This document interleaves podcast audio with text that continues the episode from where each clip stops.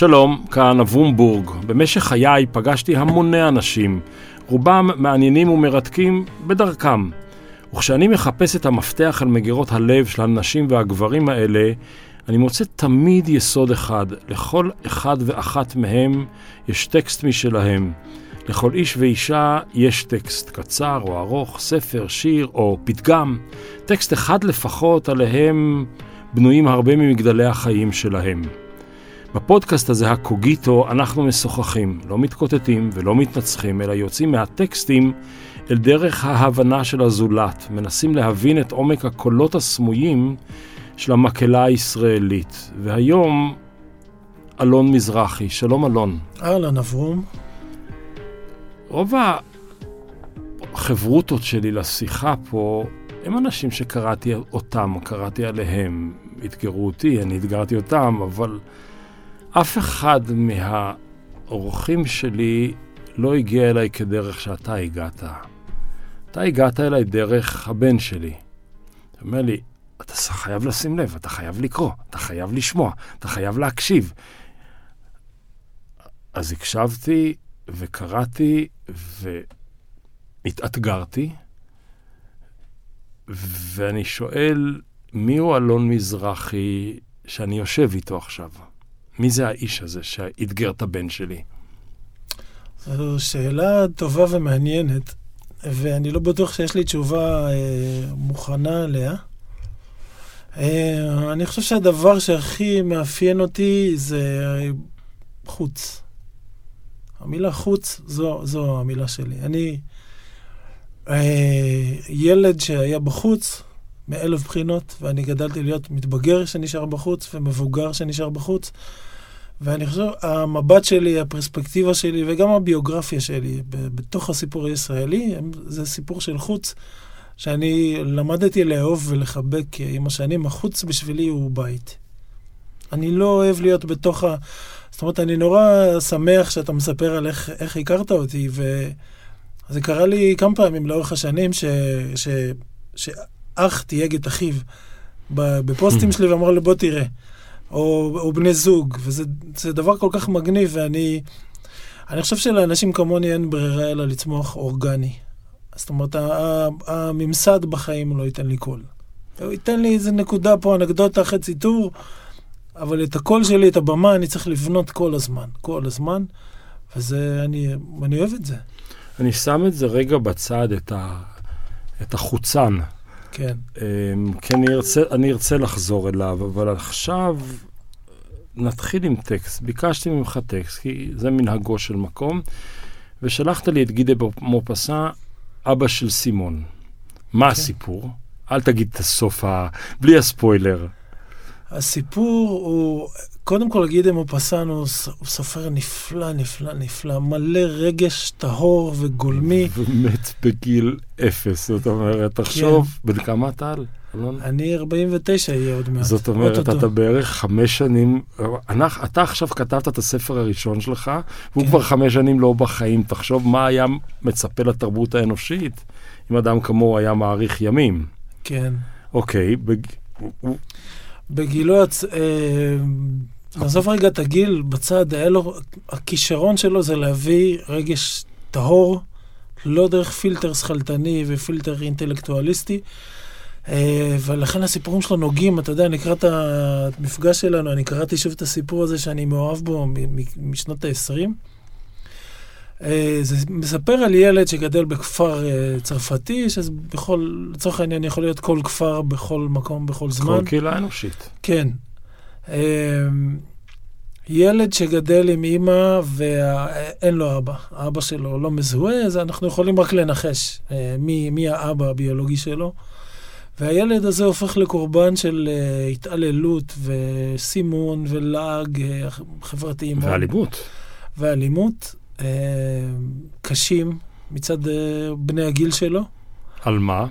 Uh, על זה שאין לו אבא. מי אבא שלך? הוא ילד לא לגיטימי. מי אבא של כן, סימון? מי אבא של סימון. הוא ילד לא לגיטימי, ואז הוא אזרח לא לגיטימי, ואדם לא לגיטימי, ויש פסקה מאוד מאוד יפה, אתה יודע, זה היופי בספרות גדולה. כשאתה קורא אותה אחרי עשר שנים, פתאום אתה מגלה רבדים חדשים, כי אתה פתאום ראי, ראית דברים חדשים בעולם, אם אתה מניח לעצמך לראות. ואני, uh, אחד המשפטים ששמתי לב אליהם הפעם, כשקראתי את הספר, זה שהוא אומר שהילדים באיזשהו uh, אקט של אכזריות, פתאום גילו שיש בהם את הבוז שחשו האימהות שלהם כלפי האימא של סימון. זאת אומרת, יש פה העברה בין-דורית של, של בוז, הוא מתאר את זה מדהים. של הקנייה של מעמדות חברתיים. של מעמדות חברתיים, ש... אבל של צבע רגשי. אז אני אגיד לך מה, מה נגע בי מאוד, שני דברים נגעו בי, אחד נוגע לסוף שנעזוב אותו, כן. שיקראו, שיקראו מאזיננו. יש שם איזה קטע שכשהם מרביצים לו הילדים, אז עובר ילד אחר, ואומר לו, אומר לו סימון המוכה והחבול נגד כל חבורת הפרחים, אבל גם לך אין אבא.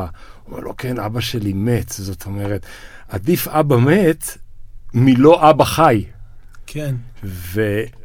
והמקום של המוות, ודאי בחברה כמו שלנו, הוא מקום מכובד.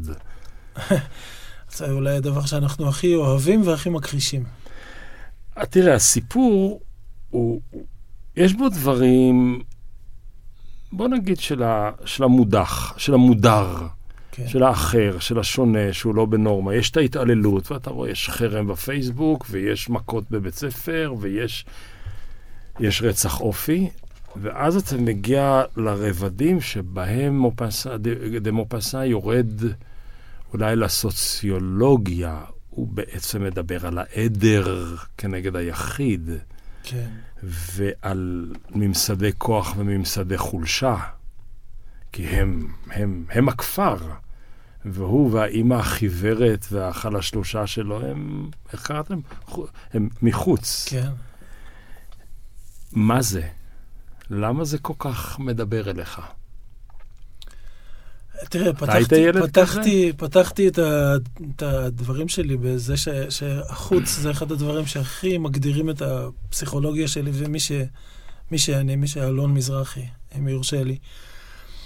אבל uh, אני חושב שכן, גדלתי בצורה הזאת. גדלתי בצורה הזאת גם מבחינה פוליטית, כי אני ילד מזרחי מהפריפריה, בן לאבא פועל ולאימא שחלק מהזמן הייתה עקרת בית וחלק מהזמן עבדה עבודות אה, קשות למחייתה. אה, כן. אה, שזה מה, ש, מה שיכלו לשאוף אליו, ב, אתה יודע, בזמן הזה, במקום הזה, ואנחנו נשים בצד את השאלה כמה זה השתנה באמת. אבל גם, הבית, גם בתוך הבית עצמו הייתה לי חוויה של חוץ. שזה נוגע בדברים שאני לא יודע כמה אני רוצה לא, להיכנס לא, אליהם, לא. אבל לא דברים שקצת פתחתי אפילו בפייסבוק שלי ממש בזמן האחרון, אבל אני חושב שהחוויה, אולי החוויה הראשונה שלי בחיים זה, זה הכרת עצמי וההבנה של עצמי, אבל החוויה השנייה זה החוויה של המבט מבחוץ פנימה. אה, מבחוץ למשפחה. מבחוץ לחברה, מבחוץ, מבחוץ לישראליות. כן. תמיד מבחוץ. ובתור החיצוני הזה, יש מקום שבו אתה כן שייך? או במקום שאתה לא, כמו גאוצ'ו מרקס, מקום שאתה שייך אליו ואתה לא רוצה להיות חבר אני, בו. אני, אני אגיד לך משהו שהוא הוא, הוא יפה והוא אמיתי. Mm-hmm. המקום שאני שייך זה הקהילה שאני יצרתי, mm-hmm. של אנשים ש, שקראו אותי, הכירו אותי, ו, ואוהבים אותי, אוהבים לשמוע מה שיש לי להגיד, אוהבים לקרוא אותי. זה המקום היחיד שבו אני, שהוא שייך. אבל זו קהילה שאני יצרתי במו ידיי. זה לא דבר שהיה קיים קודם. אני רוצה דקה להתעכב לא על הקטע הביוגרפי, אלא להבין את המקום של האדם החיצון הזה. אתה כותב בספר החדש שלך, בחופש מניפסט, אתה כותב על התהליך שחשבתי שאני בעצם אהיה בודד עד, uh, עד סוף ימיי, ופתאום נפלת למלכודת האהבה של בתך. אתה מגדל את בתך להיות חיצונית או פנימית? אה, שאלה נהדרת. אני חושב שבסופו של דבר, אם אנחנו מביאים את הדברים, לה, אתה יודע, לפגוש את השולחן או את האדמה, הבית היחיד שיש לאדם באמת, בסופו של דבר, זה מי שהוא, זאת אומרת, העולם המוסרי שלו, הפנימי שלו, הרגשי אדם שלו. בתוך עצמו הוא גר. ב- ב- ב- בסופו של דבר, בסופו של דבר, ואני אני רואה את זה לא כמסר מייאש, אני רואה את זה כמסר מעורר תקווה. כי, כי זה המ- המקום הזה שבו אתה, הבית, זה המקום שמאפשר לך להגיד לחברה שלך, או, ל, או ל, באינטראקציה חברתית מסוימת, אתם עושים משהו לא בסדר, לא נכון. ו, ובלי הדבר הזה אין לנו חברה ואין לנו עולם. בלי ההבנה הזאת, אתה יודע, אנחנו בתוך המטחנה הקונפורמיסטית הזאת, כל הזמן רוצים להגיד לך שהחברה נותנת לך, את ה- החברה מאכילה אותך ומלבישה אותך ואומרת לך מי אתה ומתגמלת אותך, ו, וכאילו שעצמי בכלל נשכח ולא קיים. הנקו- ה- המרד שלי זה להגיד, לא, זה, זה יסוד הדברים. אם אין לנו את זה, אין לנו כלום. אתה לא ענית לי, אבל אני מקבל את הלא תשובה. כלומר, אז- זה אז- יכול להיות ש... אני יכול לא- להיות שאתה לא יודע עדיין. אני, אנחנו תמיד לא יודעים עדיין, אבל אני, מה שרציתי להגיד זה שאני מגדל את הילדה שלי לה, לסמוך על, ה, על הבית שהיא עצמה, וזה לא אומר שהיא חייבת להיות בחוץ, היא יכולה להיות בתוך החברה ולהיות אהובה, והיא ילדה מאוד חברתית ואהובה, אבל בתפיסה שלי, היא, היא צריכה לדעת שהאינסטינקטים שלה, התחושות שלה, נקודת המבט שלה, זה הדבר החשוב ועל זה אסור לה לוותר אף פעם. והחברה תבוא ותלך כמו שהיא רוצה, הכל בסדר. אני מהרהר. אוקיי. אני רוצה לחזור רגע לגידה מופסה. הוא היה אחד מגדולי המתנגדים להקמת מגדל אייפל בפריז. וכשקם המגדל הזה, הוא היה פוקד אותו קבוע, היה יושב בבית הקפה במגדל אייפל ושותה קפה. שאלו אותו, אדון דה מופסה, איך זה יכול להיות שאתה התנגדת למגדל ואתה עכשיו יושב בתוכו? ואז הוא אמר, אני אוהב לשבת בבית הקפה במגדל אייפל, כי זה המקום היחיד בפריז ממנו לא רואים את מגדל אייפל. כן. זאת אומרת, ואז אתה שואל את עצמך, אז בעצם כשהוא נמצא בתוך, תוך, תוך, תוך החוויה של מגדל אייפל, זה המקום הכי חיצוני למגדל אייפל, כי הוא לא מסתיר לו שום דבר מקו הנוף. החוץ שלך הוא חוץ שרואה את מגדל אייפל שאתה מתנגד אליו, או שהוא יושב בתוכו כדי לא לראות אותו. נגיד שמגדל אייפל שלך זה המבנה החברתי הישראלי. המבנה החברתי הישראלי, או תל אביב אפילו. אוקיי, איפה אתה יושב? איפה הבית קפה? תראה, אני הייתי רוצה להיות, להתפלסף על זה, אבל יש נסיבות חיים ש, שקרו ופשוט הושיבו אותי בתוך מגדל האייפל הזה, ש, שלא לא בחרתי בזה. נולדתי איפה שנולדתי. איפה, איפה עיר הולדתך? אה, נולדתי בחיפה, אבל גדלתי ביוקנעם. רוב, רוב כן. שנות חיי. אה, תראה, זה שני מקומות יחסית לכל המהומה הישראלית די עדינים. נכון, יחסית. נכון, כן, אוקיי. נכון, נכון. אה, ועכשיו אתה תל אביבי. וזה, וזה זה גם מזל, ואני. גם זוכר את זה כי, כי אפשר לגדול יותר גרוע. אפשר להיוולד ילד בדואי בכפר לא מוכר, לצורך העניין. אה, או... או במגדלי אקירו ומוכה. כלומר, כמו שאתה אומר, החוץ, חיצ... להיות חיצוני זה דבר פנימי. כן. כן, אוקיי, תמשיך. שאתה לא. רוצה להתפלסף על זה, אני לא רוצה להתפלסף על זה, אני, אני בתוך זה, אבל אני רוצה להגיד שהתפיסה שלי היום והתפיסה שלי בכלל, יש לנו מכה חברתית, אני לא יודע אם היא רק מערבית, אולי היא עולמית, אולי היא אנושית, של לעשות אינטלקטואליזציה של החיים ולהגיד מה החיים ולהגיד מה אני, ומתוך זה כאילו לגזור חוויות ולהגיד... אני חושב שנורא נורא חשוב לא להתאהב ברעיונות של עצמך, ו- ופשוט להרשות לעצמך לחוות ולהרגיש את החיים, להרגיש את החברה, להרגיש מה קורה, כי אנחנו, אף אחד לא חי דרך, דרך, בכלל, היום אני לא חושב שעקרונות זה שטויות במיץ עגבניות, ודעות זה שטויות במיץ עגבניות. אנשים הם רגשות נטו. לפעמים הם מלבישים על זה סיפורים, או תמיד, כי זה לא יפה להגיד... אה, אתה יודע, זה מתחבר להשנאות ש- שדיברנו עליהן. עוד לא דיברנו, תכף נגיע לפני שהתחלנו להקליט, אבל אני חושב שבתכלס באמת העירומה של הבן אדם זה הדבר החשוב. וכל הסיפורים האלה של דעות והשקפות זה נחמד, אבל זה לא החיים. זה לא החיים. שוב, אני הבטחתי בפתיח שלא מתקוטטים, אז אני לא אומר כלום, אבל אני מבין את הגישה ה... אני לא אומר את זה כדי להלעיג, האמריקאית של touch me, feel me, עושה לי, מזיז לי, מרגיש לי, זה גם לא עברית הרי כל המילים האלה. כן. בסדר, שים אותה בצד, אתה אומר, אני חי את חוויותיי, אני חי את העולם דרך החוויה, וההוויה נוצרת מאוסף החוויות האלה. אבל אני מנסה להבין את הביקורת שלך על החברה.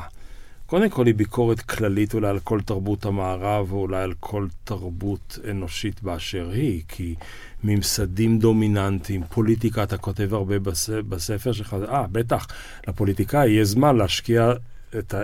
זמן, משאבים, אה, פנאי, כדי לשלוט עליי. כן. אז זו ביקורת שהיא אוניברסלית, היא יכולה להיות בספרד, ויכולה להיות בפורטוגל, ובצפון אמריקה, ובדרום רוסיה, וב... ובתל אביב.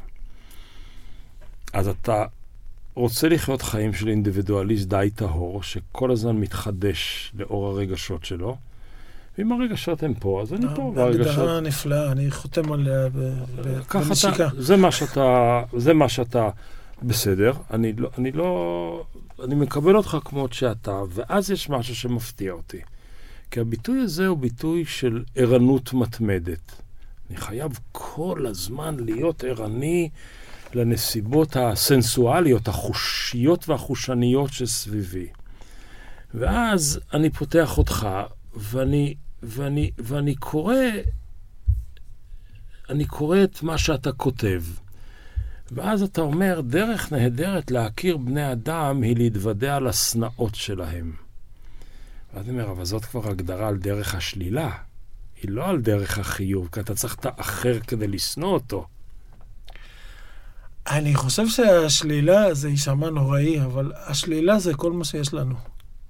לא, קודם אמרת שכל מה שיש לנו זה החושים שלנו. נכון, הרגש. אבל, נכון, אבל כשאתה, כשאתה מסתכל על העולם החוצה ואתה מנסה לזקק, כי אם, אם אתה רוצה ואם זה מעניין אותך ואם אתה בן אדם כזה, יש אנשים שהתחביבים שלהם אחרים וזה בסדר. כן, אני עושה זה לא. תמיד בסדר, אבל אה, אנחנו כל הזמן לומדים על עצמנו ועל העולם דרך דברים שהם... דרך, תראה, אתה לומד דרך אי נוחות, דרך מבוכה, דרך ה-disruption, בושה. ההפרעה המתמדת. כן, משהו לא בסדר. כן. משהו לא בסדר, ואני אני, אני, אני חושב שזה, גם זה סוג של, של אתה יודע, אה, תנועת נגד למה שהתרבות שלנו מנסה ללמד אותנו, שתחפש את הנוח, הנה, אנחנו כל הזמן תקבל מה, מהטלוויזיה, מה זה. אני אומר, לא, ת, תחפש, תחפש את האי-נוחות. תחפש את המבוכה, תחפש את הבושה, את הפחד. שם יש מפתחות לצמיחה, ולא בתוך, בתוך המעטפת הזאת, אתה יודע, אנחנו כאילו חיים בעולם שבו לכולם, נניח, כן, לכולם יש הכל ויש שפע, ו... אבל אנשים בחרדה מטורפת. אנשים בחוסר ביטחון לא נורמלי. ולא רק אצלנו, גם בארצות הברית, במדינות עשירות ואנשים, החרדה כל הזמן גוברת. זאת אומרת שהניסיון הזה ל- לשלול מהבן אדם את, ה, את החיבור שלו למה שלא טוב לו, ומה- והיכולת שלו לנסח אותו, והיכולת שלו להסתכל עליו, זה, זה, זה דרך של אסון בעיניי. לאט לאט, לאט לאט, לאט לאט. אמ, אני רוצה להישאר עוד רגע באזור חיוג שנאות. יאללה. אני למשל שונא סמכות וגם מיסטיסיזם ומשלים, ולא רק אותם. אני שונא שמדברים על סימפטומים במקום לדבר על מקור הבעיה. אני שונא ויכוחים על הבלים. אני שונא שמנסים לכלוא אותי. אני שונא שמניחים שאני כפוף. אני שונא יהירות, טיפשות, שטחיות. אני שונא ריטואלים. אני שונא ניסיון... וואו. טוב, אוקיי, ש... רגע. בסדר. ואז אני אשאל שתי שאלות. שאלה אחת, האם ה"אני שונא הזה, אני שונא הזה, אני שונא הזה" הוא לא הד גדול מאוד לישראליות, שרוב הזהות שלה היא הגדרה על דרך השלילה. אני לא דתי, אני לא חילוני, אני לא חרדי, אני לא ערבי, אני לא אשכנזי, אני לא מזרחי. וזה קצת חולשה שאין הגדרה על דרך החיוב? אמ, אני, אני חושב, אני אנסה לא, לא, לא לעוף גבוה מדי ב, ב, ב, באמירה הזאת, אבל אני חושב שלא יכולה להיות לישראליות הגדרה על דרך החיוב. קודם כל כי, כי היא נולדה משלילת הגולה. משלוש שלילות. שלילת הגולה, שלילת הפלסטיני ושלילת המזרחי. כלומר, הציונות היא שלוש שלילות. לגמרי, וגם, ש- אתה יודע, נו- נוספו לזה עוד רבדים של שלילה שאולי התחייבו מהלאווים של חרטום האלה, הלאווים של, כן. אה, של אה, הקונגרס הציוני. אה, שלילה של הומניזם. זאת אומרת, אנחנו שוללים שיש בכלל אדם. אז ההומניזם הוא חיובי אצלך. אז יש לך הגדרה על דרך החיוב. לא, לא, פה החידוש. אתה יכול להגיע להומניזם רק כשאתה אומר לא לכל ההפרדות שהאנושות מנסה ללמד אותך להפריד. אוקיי. בין אישה לבין גבר, בין שחור לבין לבן, בין אמריקאי למקסיקני, בין כל השטויות האלה חסרות החשיבות שהחברה דוחפת לנו לראש מגיל, מבטן אימנו. אנחנו כל הזמן שומעים, יש כאלה ויש כאלה, ויש כזה ויש כזה, וזה הכל שקר. אין כזה ויש כזה, יש רק אחד. בן אדם יש רק אחד. לפני... ו- וההומניזם הוא אכן שלילה של, של כל, של, לא רוצה להגיד כל, כמעט כל השקרים הפוליטיים שהממסדים הפוליטיים מלמדים אותנו בשבילם, לא בשבילנו. לפני שבועיים, שלושה, לימדתי סטודנטים מאבו דאבי. זה סיפור מורכב, ונסענו באוטובוס ממקום למקום, סטודנט אחד מקניה וסטודנט שני מדרום סודאן, שהוא גולה באתיופיה, או, גל, הם ברחו לאתיופיה. ההוא מדרום סודאן אומר, יש במדינה שלנו 40 וכמה שפות ושבטים וקבוצות וכולי. המדינה השטח של השבט שלי גדול פי חמש ממדינת ישראל. אני רוצה עצמאות לשבט שלי. אומר לו וויליאם מקניה, יש לנו 40 וכמה שפות ושבטים וקבוצות וכולי, ואני רוצה קניה חזקה וגדולה שיכולה להכיל את כולם. כלומר, אחד רוצה לפרק את מדינת הלאום, ואחד רוצה לחזק את מדינת הלאום. ואז הם פונים אליי ואומרים לי, פרופסור, מה אתה חושב? וזה תמיד מצחיק אותי הפנייה הזאת, אבל בסדר. ואמרתי להם, אני מאמין בג'ון לנון. מי זה ג'ון לנון? טוב, כאן כבר התחיל לי שוק תרבותי ראשון, ואני אומר להם, תפתחו, כל אחד פותח בטלפון שלו, פותח ג'ון לנון, אה, היה אמן, ופה ושם, ואז אני אומר להם, תפתחו Imagine. דמיינו שאין מדינות, זה לא קשה לעשות, שום דבר למות בשבילו, וגם לא אמונות. דמיינו את כל האנשים חיים בשלום. כלומר, ה-Imagine של ג'ון לנון זה ההומניזם האוניברסלי המוחלט שאתה מדבר עליו. זאת אומרת, חברת כל קהילותיה, כל אחד עם הקהילה שהוא חצב לו, הקים לו, גיבש איתו או סביבו, ואין מנגנוני top uh, down מלמעלה שכופים או מעצבים אותך או מעציבים אותך. תראה, זה... ג'ון לנון מביע את זה בדרך מסוימת שהיא, שהיא שלו. ואני חושב שהחזון שלי הוא טיפה פחות נאיבי. זאת אומרת, אני לא... אני לא אומר שהאנושות חייבת לזוז, אנחנו חייבים אנרכיה כדי, אנחנו חייבים שלא תהיה אף מדינה. אני אומר, שנייה, רגע. בואו נסתכל על איך אנחנו מתחזקים את המדינות הקיימות. בואו נסתכל על במה אנחנו מאמינים, בכנות אבל. בואו בוא נסתכל מה אנחנו עושים. בואו, בוא, אתה יודע שהפנים וחוץ זה אחת הסוגיות הכי מרתקות אצל בני אדם, והסוגיה השנייה אולי, מה, מה, ממש ממש מרתקות, זה איך אני מתנהל עם כוח ומול כוח. זו סוגיה קריטית, קריטית לאדם, שהתרבות שלנו כמעט לא עוסקת בה. זאת אומרת, בטח שלא עוסקים בה בבית הספר, זה, זה, זה, זה קריטי. איך מתנהלים מול הכוח? מול הכוח זה, זה עובדת מול הבוס שלה, זה אומר מי- מיעוטים מול שוטר, זה אומר יל- ילד מול אזרח, הורה. ילד מול הורה, גם ילד מול הורה, זו שאלה שמפחידה אותנו מאוד, נכון? כי אה, לך כבר אין ילדים קטנים, אבל מי שיש לו ילדים קטנים, זאת שאלה מלחיצה. אה, אזרח מול, מול הפרלמנטר או החייל, זו שאלה שהיא fucking קריטית, ושהיא מעסיקה אותנו, גם אם נדמה לנו שאנחנו מתעסקים באוכל או whatever. זו שאלה אתה יודע, זה, אנחנו הולכים איתה לישון וקמים איתה בבוקר, אבל אנחנו ממש מסרבים בעקביות אה, ממש לגעת בה. זאת אומרת, למי יש כוח בחברה, ואיך יש לו כוח, ולמה יש לו כוח, ומה הוא עושה עם הכוח הזה, ומה מותר לו, ומה אסור לו לעשות עם הכוח. שוב השלילה, מה אסור לעשות עם הכוח שמחזיקים. שוב, אם אמרנו שהומניזם זה שלילת כל, הש, אתה יודע, הדעות המפרידות הפוליטיות שמנחילים לנו, אז, אז אה, ליברליזם, ליברליזם זה, זה הגבלה על הכוח של השלטון. זאת אומרת, אין לזה, זה ליברליזם ב, ב, ב, בצורתו הטהורה. מה, מה אני אומר למדינה או לכוח, זה אסור לכם לעשות. שבישראל זה כמובן לא נעשה, כי הכוח הוא פרוע, הוא מותר כמעט בכל תחומי החיים של כל אדם על כל אדם בכל נושא. כן. הכוח כן. פרוע, מתפוצץ ברחובות. כן, אתה בטח מכיר את הדבר הזה היטב, ואני שמעתי כמה אנשים מדברים עליו, חכמים מאוד, על חוסר הגבולות והעמימות שיש בישראל. כלומר, לגבי... העובדה שאין לנו גבולות חיצוניים, כן, יוצרת מצב גבול... שאין גם גבולות פנימיים. נכון, וגם כאילו הממסד הביטחוני הישראלי, עצום, שהוא רובו סמוי מהעין בעצם, אנחנו לא, אנחנו כאילו מרגישים ויודעים שהוא קיים, אנחנו לא, הוא לא נראה. והוא, והוא כאילו נוכח, זה, זה, מין, זה הצל של התודעה הישראלית. מדינת השב"כ הזאת, או הארגונים האלה שקיימים ופועלים מאחורי הקלעים ועושים כל מיני דברים. ה deep state. זה, זה יותר מ deep state, זה, זה, זה גוון מאוד מסוים של deep state. Mm-hmm. זאת אומרת, זה, זה, זה, זה כאילו ביטחוניסטי, זה, זה בחורינו okay. שיושבים עם מיקרופונים מאחורי הזה ומאזינים ושולטים בהכל, והם יודעים לשתות באנשים, והם יודעים לתחמן ולתחבל, ובתכלס זה הם שמנהלים את ההצגה. וכל מה שאנחנו רואים זה רק, זה רק פסאדה. הכנסת שאתה, שאתה מכיר היטב, או כל מיני מוסדות כביכול ייצוגיים, שבעצם האג'נסי שלהם, הכוח שלהם במציאות הישראלית הוא מאוד מאוד קטן ומצומצם. תראה, קראתי, את, אני קורא את הספר שלך, אני רק באמצעו.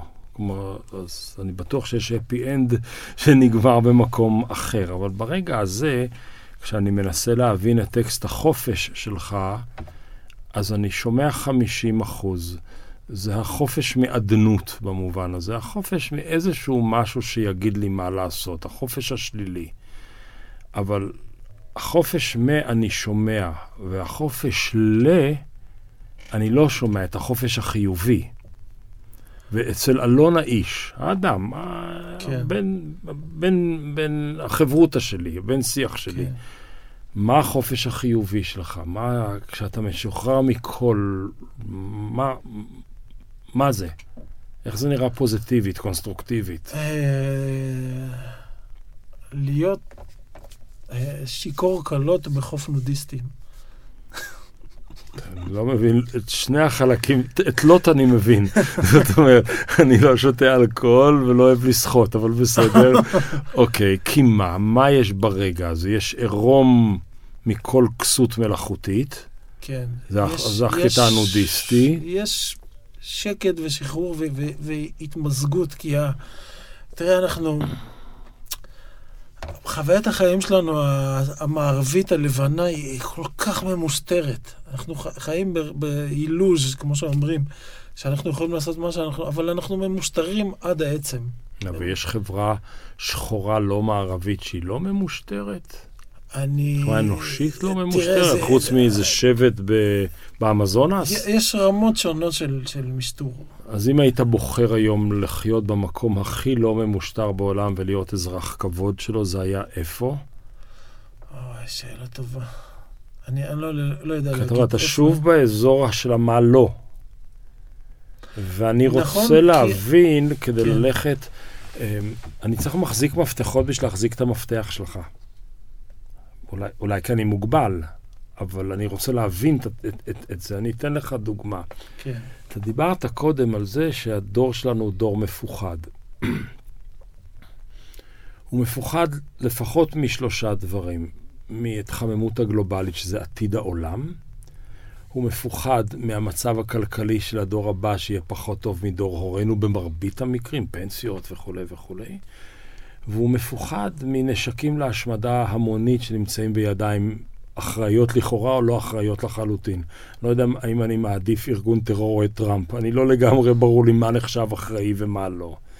מרוב הפחד הגדול מאיזשהו העתיד המבהיל הזה, והכל טוטאלי, הכל מוחלט, אנשים מחפשים איזה נקודת תפארת בעבר, to make America great again. וואו, כאילו פעם הייתה גדולה, להקים את בית המקדש, החליפות המוסלמית, פוטין רוצה להיות הצאר של, המ... של האימפריה הרוסית.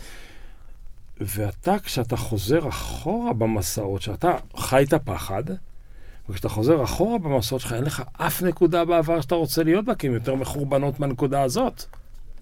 אה, השאלה איך מחורבנות. אוקיי. אבל אני, אני אגיד לך משהו על הפחדים שאתה תיארת. אני, אני חושב, ואני אגיד את זה בעדינות, שזה לא נכון. אנשים לא מפחדים מזה. הם לא מפחדים מה... תראה, זה דברים ארטילאיים לחלוטין, אין לך שום ידיעה לגביהם, אין לך שום, אתה יודע, הבנה ספציפית. זה כמו להגיד שאני מפחד שיפגע מטאור בכדור הארץ וישמיט את החיים. אז ממה כן מפחדים? מפחדים מאיך שהם חיים ביומיום, ברמה הפשוטה.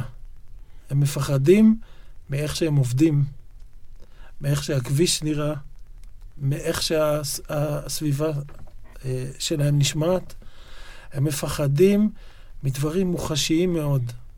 אבל מכיוון ששוב, הממסדים הפוליטיים בכלל לא רוצים ולא בנויים להתמודד עם השיט הזה, הם רוצ, רוצים להשאיר אותך ברמה הסימבולית הגדולה, כמו הדתית הזאת, הגאולית. אני מפחד מאיראן. אני לא מפחד מאיראן, אני מפחד מזה שאני רוצה לנסוע ברכבת, אבל אין לי מקום לשבת. וצ, ו, וצועקים עליי, והכל רועש ואלים ומפחיד, ו, ואי אפשר לקנות דירה, וה, ואני רואה מה קורה ל... אתה. לא מערבב כאן בין אי נוחות לבין פחד? לא, אני, אני... קודם כל, פחד הוא מאפיין מאוד בסיסי של החיים תמיד. כי אנחנו מפחדים למות. אנחנו כאורגניזם, כן, אנחנו מפחדים כל הזמן, אבל אני חושב שה... זה, זה הרבה יותר מאי נוחות. זה הרבה יותר מאי נוחות. זה, זה תחושה שהמרחב סביבה, סביבנו הולך ומצטמצם. ואיך המרחב, אתה מרחיב, המרחב איך אתה מרחיב אותו? אתה, בוא נגיד שאנשים קשובים לך. יש לך עוקבים, עכשיו זה עולם מושגים שמעצבן אותי. כן. בסדר? אני לא אוהב עוקבים ואני לא אוהב אקטיביסטים של מקלדות, ואני לא כן. חושב שלייק זה תפיסת עולם. בסדר, אבל אתה חי בתוך הקהילה שחצבת לך, או הקמת לך, ב... שילמת מחירים על הקהילה הזאת. כלומר, עשרה, על כל עשרה אנשים שכעסו עליך, אחד יצטרף לקהילה. משהו כזה, זה... או מאה לאחד, זה, או אפילו אלף לאחד. נכון. ואיך אתה, עם הקהילה הזאת, איך אתה מרחיב את המצור, את הח... איך אתה מסיר את הבאות החנק? שאלה טובה מאוד. אה, המציאות שלנו רוצה לסגור עלינו, והמילה להרחיב היא מאוד מדויקת. אני חושב שהדרך הכי טובה, אתה יודע, אני, חומרי העבודה שלי הם מילים ורעיונות ומושגים. אין לי באמת יכולת לשנות את המציאות ואת איך שהרחוב הישראלי נראה, או רחוב כלשהו. אבל לגרום לאנשים להבין שהסוגיות שהם מתמודדים איתם, הפח, הפחדים האלה שאני דיברתי עליהם, הפשוטים היומיומיים וגם הטיפה יותר גדולים מזה, זה, זה לא שונה מאיך שבני אדם מתנהלים וחושבים התנהלו בשום מקום, בשום, בשום, אז תן לי, להיות, תקופה. תן לי להיות איתך. אתה כל הזמן אני מבין את, ה, את הגישה שאומרת, עזוב אותי רגע מההכללות הגדולות, וכל פעם שאתה ואני או אני בורחים לשם, אתה מחזיר את זה למדרכה, לפינת הרחוב, לנציג בעירייה. מגיע אליך אדם שהרגע גמר את הלימודים, או הרגע סיימה את השירות הצבאי, או שאני לא יודע מה, או... אומרים, אלון, אני מקשיב לך כבר שנתיים, אני עוקב אחריך, אתה מעניין אותי, אני לא תמיד מסכים, אבל תן לי עצה. יש לך את האומץ לעוץ לאנשים? או את אה, האחריות? בעיניי השאלה היא לא של אומץ ולא של אחריות, אלא של אותנטיות. האם אני okay. אוקיי. באמת יכול להגיד משהו שאני חושב ואני מזדהה איתו, והיום, לצערי, ואולי אני אשמח לשמוע מה, מה לך יש להגיד על הסוגיה הזאת, אני חושב שבמקום הזה אין הרבה עתיד. ישראל. בישראל אין הרבה עתיד. העצה הכי טובה שאני יכול לתת למישהו זה לבנות כיוון לחיים במקום אחר. כי? מכיוון שפה ילך ויהיה יותר גרוע. יותר צפוף, יותר לוחץ, יותר מפחיד, יותר אה, נשלט ומבוקר ו- ולא נעים. ומדכא. תראה, יש דבר שבה... אבל, אבל אני רוצה להחזיר עליך את השאלה, ב- בייחוד לאור ה- ה- הבית שאתה מגיע ממנו. אמ,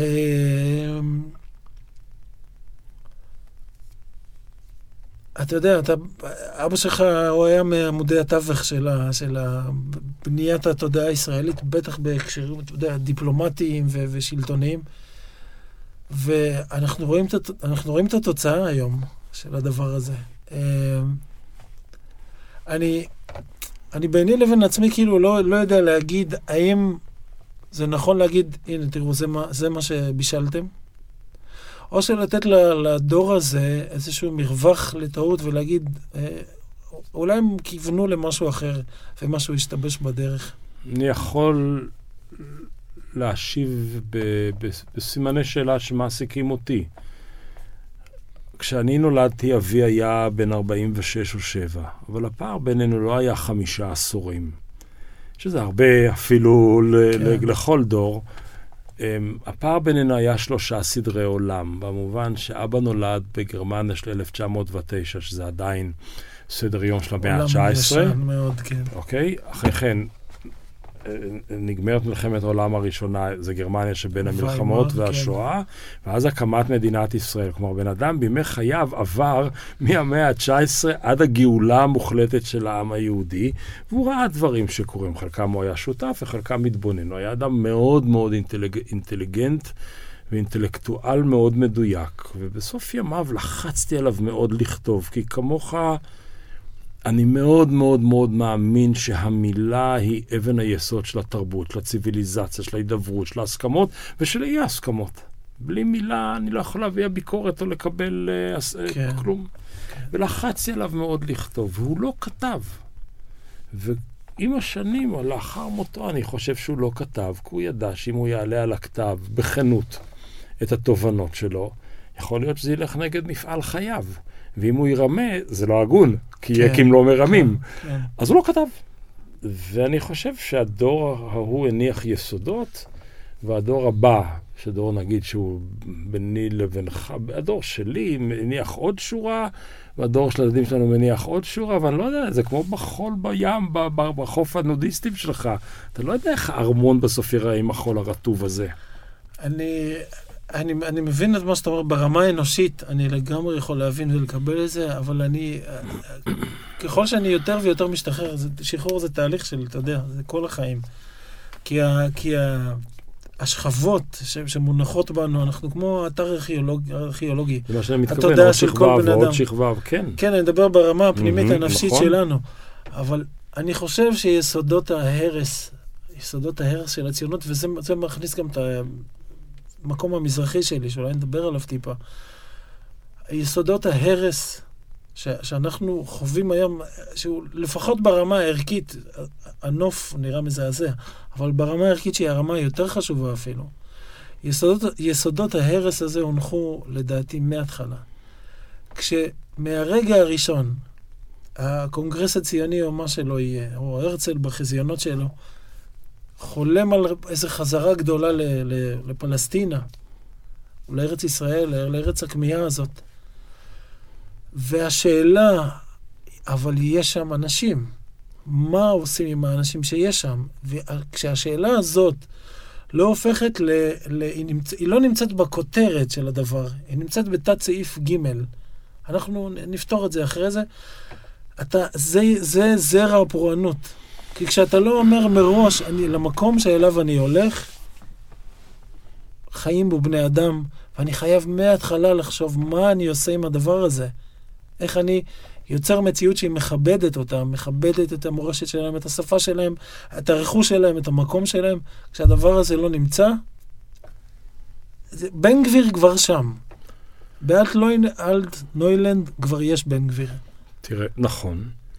אני רוצה ללמד סנגוריה, למרות ש... אני מסכים איתך ואני רוצה ללמד סנגוריה. באיזה מובן?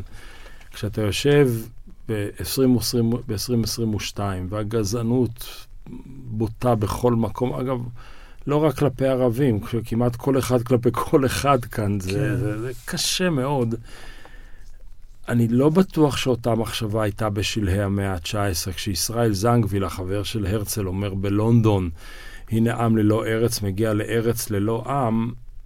תשמע, אני, אני שומע את המשפט הזה, הלב שלי נשבר. אבל, אבל תיסע רגע בזמן, ותחשוב שהוא יושב בלונדון הקולוניאליסטית.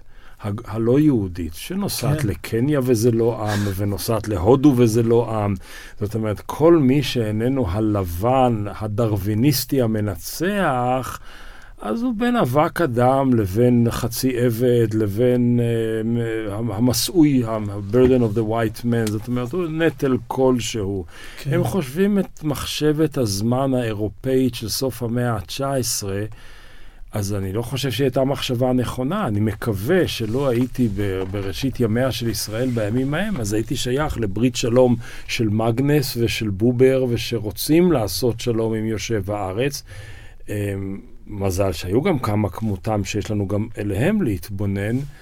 אבל כן, ברוח הזמן, ברוח הזמן ההוא, אני כמעט יכול להבין איך קורית מחשבה כזאת. לא יכול לקבל אותה היום, אני יכול להבין מאיפה היא באה. אני חושב שבתוך ישראל הקיימת היום,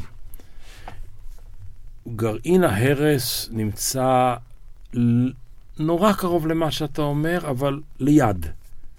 ואני אגיד לך מהו. אתה יוצא לרחוב היהודי בישראל. כן. אתה שואל אנשים, מי אתם? אנחנו יהודים. מה זה יהודים? אה, אנחנו העם של אלוהים. מה זה העם של אלוהים? אלוהים בחר אותנו. איך זה בא לידי ביטוי?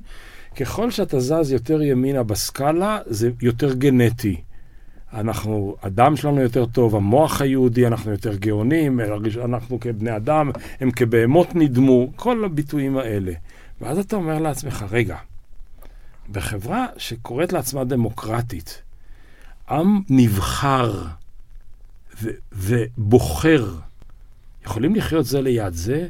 הדמוקרטיה הרי זה כל בני האדם שווים, ועם נבחר אומר שקבוצה אחת, לא חשוב מי היא כרגע, נישאה על פני הקבוצות האחרות, ואני חושב שהמתח בין עם נבחר לבין דמוקרטיה שוויונית בוחרת, הוא הדבר שמאיים לפוצץ את המקום הזה.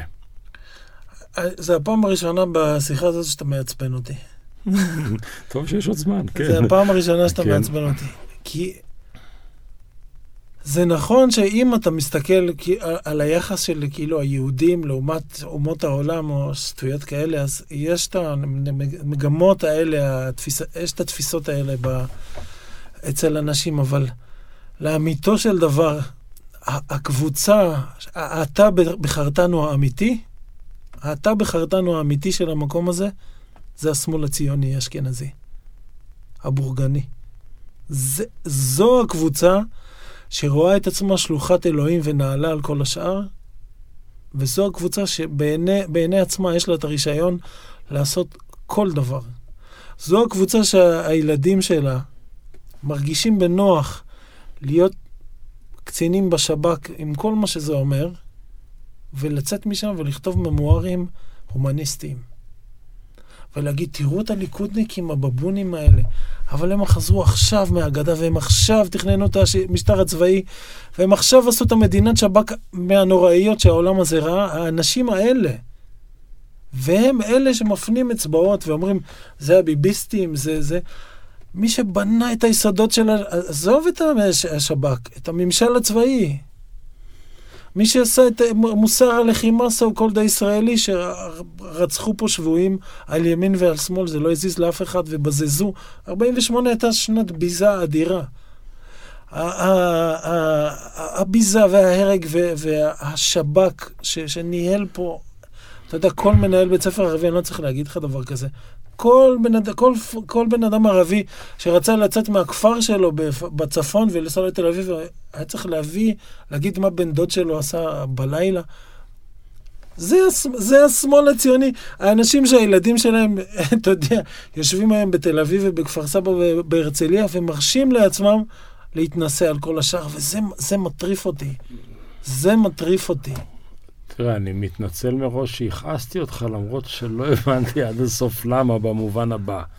כי, כי, אתה, כי אתה אמרת, זה אצל, אצל הימין, וזה הדת לא, לא, לא, והגנטיקה. לא, לא, לא, לא. אל תכול שאתה זז יותר בסקאלה המסורתית. תראה, אני חושב שרק כדי ליישר את הקו הזה, זו שיחה איתך ועליך, היא לא איתי ועליי. אני המשוחח, המניע המדובב, אם נשתמש בדימוי של מדינת השב"כ של ליבוביץ', אני חושב שאין ומעולם לא היה כאן שמאל. שמאל הוא לפחות שלושה ערכים. הוא שוויון של כל האזרחים, הוא הגינות בחלוקת המשאבים הציבוריים, והוא חילון המרחב הציבורי. אף אחד מהרעיונות האלה מעולם לא היה נחלת מה שנקרא שמאל. יתר על כן, אני חושב שחלק לא מבוטל מהעוולות ביחסים בינינו לבין יושב הארץ נבעו מהתנועות הציוניות שרצו להקים כאן בעצם סוציאליזם לאומני, או לאומיות סוציאליסטית, או נציונל סוציאליזם, או איך שלא תקרא לזה. אה, כי בן גוריון לא היה. לא היה חלק מאינטרנציונל יותר מדי גדול, זה היה חלק מאוד לאומי ולאומני, וזה היה מאוד ימני, אם אני אשתמש בדימויים האלה, ואני ודאי לא שייך לזה. אני שייך לעולמות אחרים. אם אני חוזר למה שאתה דיברת קודם, שבראשית הדברים עסקת בנושא השייכות, ומשם הגעת לשייכות לעולם הרגשות, אני טיפה ל... אני יותר, אני שונה ממך במובן הבא. אני לא מאמין בשייכות לקבוצות גנטיות. אני לא מרגיש שייך לשבט או ללאום או ל... אני מאוד חנה ארנדי במובן שאנשים ששותפים לערכים ולדעות שלי, אני, אני, אני הפטריוט שלהם. ואנשים ששייכים לדעות ול, ולערכים אחרים, אז הם יכולים להיות או אחרים, אולי אפילו אויבים, ואפילו אם הם נימולים בני דת משה, זה לא, לא ניגוד בעיניי. אז מה, מה שאתה מגדיר כמכנה משותף של הרגשות, אני מגדיר כמכנה המשותף של העמדות והדעות. אבל זה לא כל כך רחוק, כי שנינו נסכים שהממסדים הלאומיים-לאומניים, שבטיים, אתניים, דתיים, לא אותך ולא אותי מגדירים. כן, כן, אני, אני לא, לא... תראה, אני, אני רוצה להתקדם איתך לעוד מקום וחצי, ברשותך, בסדר? יאללה. ניטשה עשה הפרדה, אתה כותב פילוסופיה, אז אתה, אין מה לעשות. ניטשה עשה הפרדה בין הישראלי המקראי, שהוא מורד, שהוא מאוד מאוד אוהב אותו, אברהם, משה, ישו במובנים רבים, שהולכים כן. נגד הסיסטם, שזה סוג של יהדות מרדנית במובן שכל הזמן תוהה האם יש אמת יותר טובה, לבין היהדות הכהנית, הנרצעת, ההלכתית, הבירוקרטית. ובמובן הזה, אמ, אם נוסעים אחורה בזמן, נגיד לתקופה שהיית דוסו מסורתי, או אני הייתי דוסו מסורתי, אז דווקא היד, הדמויות המרדניות האלה צריכות לדבר אליך. אברהם, משה, ישו. אה, תראה, יש את הסיפור על אברהם, שממש אהבתי אותו כילד. עם זה הצחיק הפסילים? אותי נורא, כן. תספר.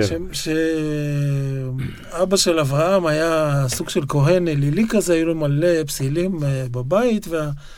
והאגדה מספרת שהוא נסע לאיזה מקום ואמר לאברהם, תשמור על הפסילים. ואברהם התעצבן ושבר את כל, ה... את כל הפסלים, ואז אבא שלו חזר ואמר לו, מה, מה קרה פה? אז הוא אמר, תראה, נתתי להם לאכול, זה פרפרזה שלי, אבל הגדול התעצבן על הקטן, למה הוא קיבל יותר ולמה זה, התחילו לריב, בא זה ההוא ושבר את כולם. אז אבא שלו אמר לו, תגיד לי, מה, אתה צוחק עליי? מה זה, הפסלים שברו אחד את השני? אמר לו, אם אתה לא מאמין שהם יכולים לשבור אחד את השני, אז מה אתה מתפלל אליהם? זה סיפור מגוחך.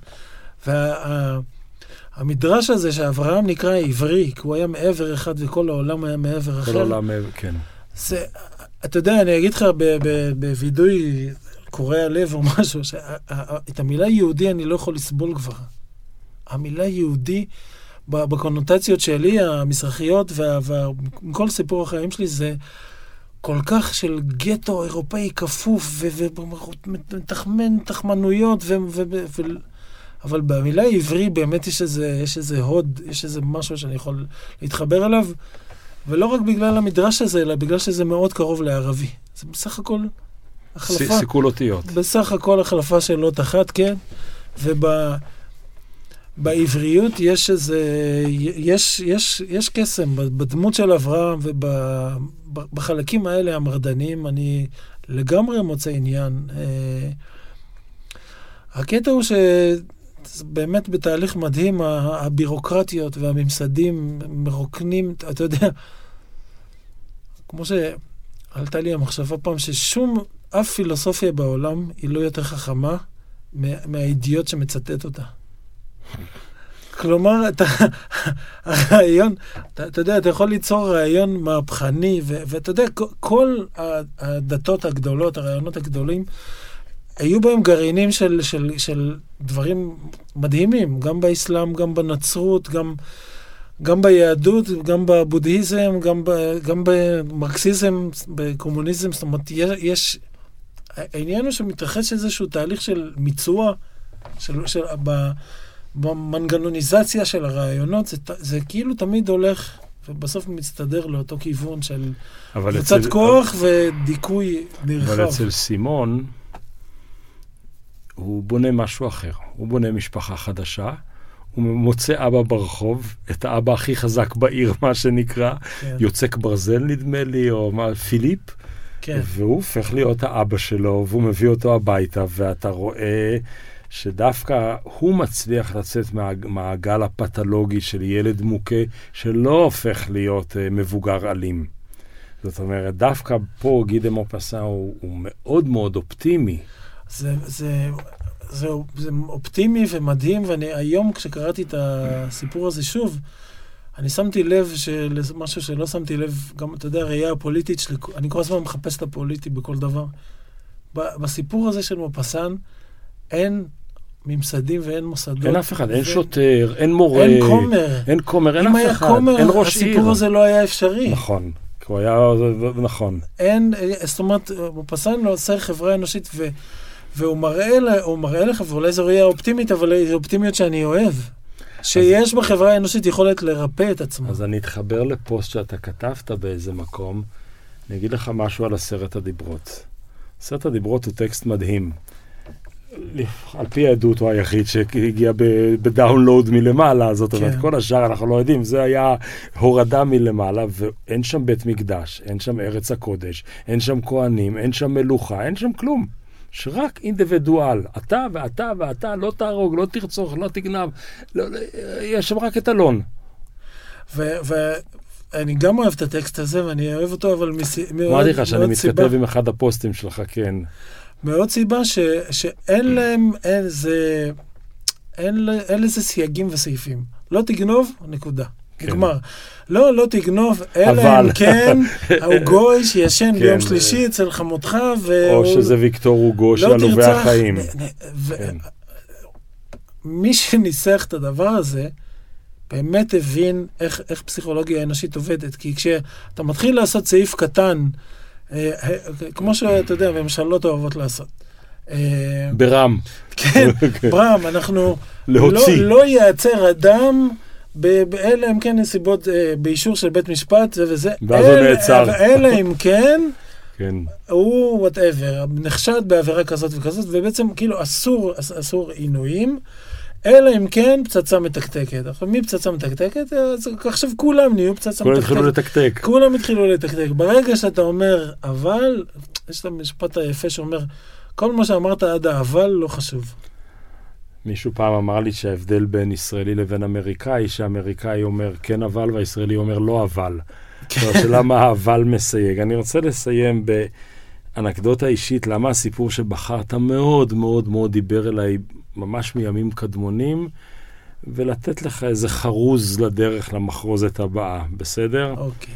הייתי ילד קטן, למדנו בבית ספר שהיה על גבול שבין רחביה למחנה יהודה. ובסוף הלימודים חלק ניכר מהילדים אה, יוצאי ארצות ערב הלכו לשכונות מחנה יהודה, וחלק ניכר מהילדים יוצאי ארצות אה, אירופה, ארצות הנצרות, הלכו לרחביה. בסדר, לא הייתה הסללה, היינו חברים, אבל כך היה אזור המגורים. יום אחד בכיתה א', בכיתה ב', אנחנו חוזרים הביתה, וליד מרכז ג'רר בחר של היום, שמה שהיה אז בית העם, עומדת צפרדע זבל גדולה. אז לא היו צפרדעים, היו פחי זבל קטנים ליד הבית, אתה זורק את המעט האשפה שיש לך, פתאום צפרדע ענקית, לא ידענו מה זה. לא ידענו אז שבונים את בית המשפט לאייכמן, והביאו מקולת זבל גדולה כדי להכיל את כל ה... ואנחנו עומדים מסביב, מסתכלים על הצפרדע, ומתוך הצפרדע יוצא ראש של ילדה, והיא מסתכלת עלינו. היום אני יודע שהיא כנראה הייתה אחת מילדי המעברות שזה עתה הגיעו ארצה. אנחנו עומדים מסביב, חבורה של חמישה-שישה ילדים, תקרא להם פריבילגיים, ולא מבינים את הדבר הזה, וכמו ילדים לועגים, כמו החבורה שמקיפה את סימון, והם לועגים לה, והיא במצוקה. היא צוללת חזרה לתוך פח הזבל, יוצאת החוצה עם בקבוק זכוכית ומנפצת אותו על הקיר שמעל הראש שלי, ואני נשטף בחומץ. אני מאז לא יכול להריח, לטעום או לאכול חומץ מכל סוג שלא יהיה. כי הייתי בחבורת הילדים שהקיפו את סימון, או את סימונה, או מי שהיא לא הייתה. וזה זה זה. זה. והייתי בצד הרע של, ה, של המילה, וזה... החומץ הוא רגע של רגישות במובן הזה. ואני רוצה לתת לך אלון חרוז לדרך. תשמע, זו הייתה שיחה שאני צריך עוד להרהר בה הרבה מאוד. כי אם אני מסכים איתך לחלק מהדברים, אני מוטרד. ואם אני לא מסכים איתך לחלק מהדברים, אני עוד יותר מוטרד. אבל באזור הזה של הטרדה, בסוף ה Imagine של ג'ון לנון, הוא שולח אותך, ואולי קצת אותי, אנשים כמוך, בעלי חזון והשקפה, עם מתנה לדרך. אולי תגיד שאני הוזה, אבל אני לא לבד. אני מקווה שיום אחד תצטרף אלינו, והעולם יהיה כאחד. אתה לא לבד, אלונה. תודה רבה. שמח לא להיות לבד.